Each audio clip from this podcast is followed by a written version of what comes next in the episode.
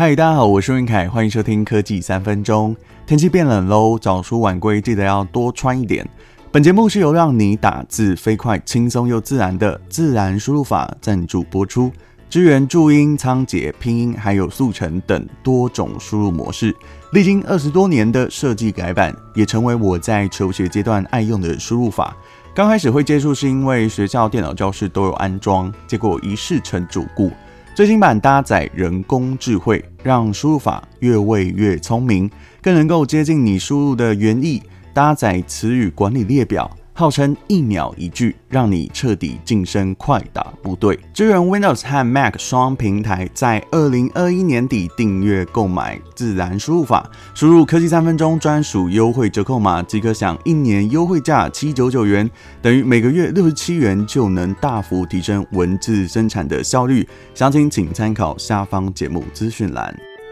今天要跟大家分享电动车概念股之前，有几个题材可以持续关注，像是中低轨道卫星、五 G 或是 WiFi 六高速传输等等的这种概念股，以及新一代半导体制程，还有 Metaverse 元宇宙，它所串联起的供应链啊，包含通讯卫星啊、航太科技、能源、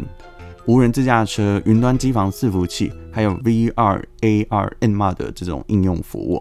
像元宇宙概念股啊，这种梦想题材还会再持续热个一阵子，因为像零零七五七、零零七六二这种 ETF 表现都还不错。还有一个是台厂的宏达电，它发展 Vibe 很久的时间了，但是它团队啊内部来来去去走了很多人，好不容易熬到现在，股价应该会是在百元上下，但是大盘外资呢其实都有收尾的迹象，所以我觉得比起元宇宙的题材。如果你会担心产品进程跟目标，它有时间上面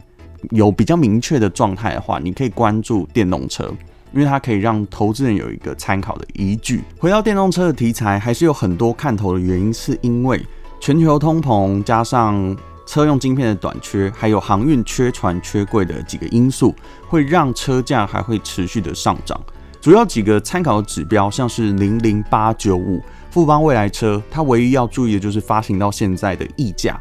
目标的价位大概都是在十八元上下，持续定期定额买会有不错的收益。还有在节目四十九集的时候，我们就介绍过。红海的造车业务，还有在短时间内为什么它可以重回百元俱乐部，做了一集八分钟的懒人包。所以红海原定在今年三款的原型概念车也如期发表了，完成 MIH 联盟上中下的垂直整合，就等二零二三年后接单看市场的整个接受度。另外，Tesla 现在除了股价比较贵以外，回顾品牌发展，它其实也花了十八年去磨练呢。如果二零一九年到二零二一年间有投资 Tesla 的话，现在其实都是财富自由了。纵观台湾市场还有国际局势，又有一个新的电动车品牌 Rivian 在十一月中纳斯达克上市。第一款车型是美国市场最爱的皮卡，背后有 Amazon 跟福特汽车等等的大公司撑腰，市值已经超越传统动力车厂福特跟通用，在电动车市场仅次于 Tesla。如果能够复制 Tesla 的营运模式，未来工厂产能扩建起来，发表更多元的车种，还有车辆维持稳定的品质，最后拓点行销全球，那我想很多还没加速转型的传统燃油车厂会受到更大的竞争压力。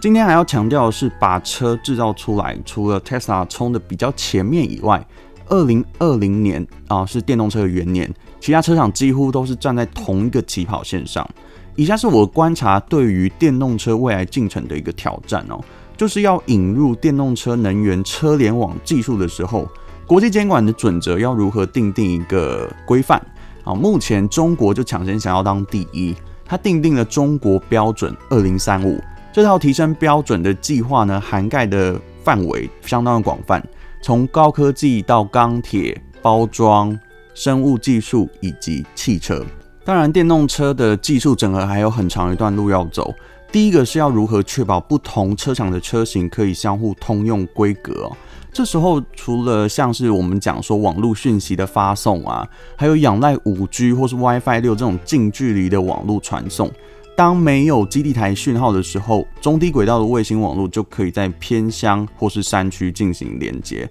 那有搭载智慧驾驶功能的车，要如何透过机器学习去感知周围的环境，配合当地政府的路况资料回报啊，达到最佳化路径，让我们可以免于塞车的这种痛苦啊。第二个部分是要提高车辆的性能以及环保的使用。这就牵涉到基础的充电站、储电的这种系统建设。电动车里面呢，电池还有它充放电的续航能力要如何提升？还有操作的部分，在电动机模组、控制模组，这其实也是一个非常大的关键。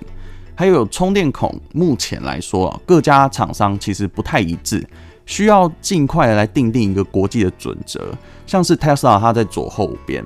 ，Volkswagen 的 ID.4 在右边。而保时捷的 Taycan 在右前方，e-tron 还有 Volvo 在左前，哦，Nissan 的 Leaf 在正前方。好，这其实对于业者在安装充电桩的时候，或是停车位这个方向，其实也是一个很大的考验。加上驾驶人，其实他对于使用者体验也是一个非常不便的情形。所以讲完电动车未来进程啊，台湾的能源车推定目标是二零三五年禁售燃油车的机车，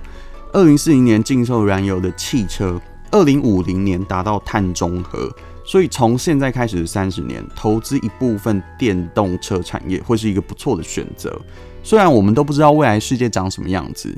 气候暖化的加剧哦，加上通货膨胀，其实也很明显的感受到。小时候一杯真奶二十五块，现在都要到七十五块以上哦才能买到，变成薪水越存越薄的这种状况。然后严重的少子化，加上超高龄的社会，要养长辈啊，养小孩，开销会比现在还要重很多。所以要多多鼓励隔壁有钱的张阿姨或是王叔叔出来消费，有钱人带头出来刺激经济，对社会创造一个正向的经济循环，才能让下一代出社会有能力买一台属于自己的电动车哦。所以这一集是对电动车的产业趋势的一个分享，可以加强对未来投资布局哦。以上的内容提供给大家参考。喜欢科技三分钟，欢迎按赞、订阅并分享。我们下次再见，拜拜。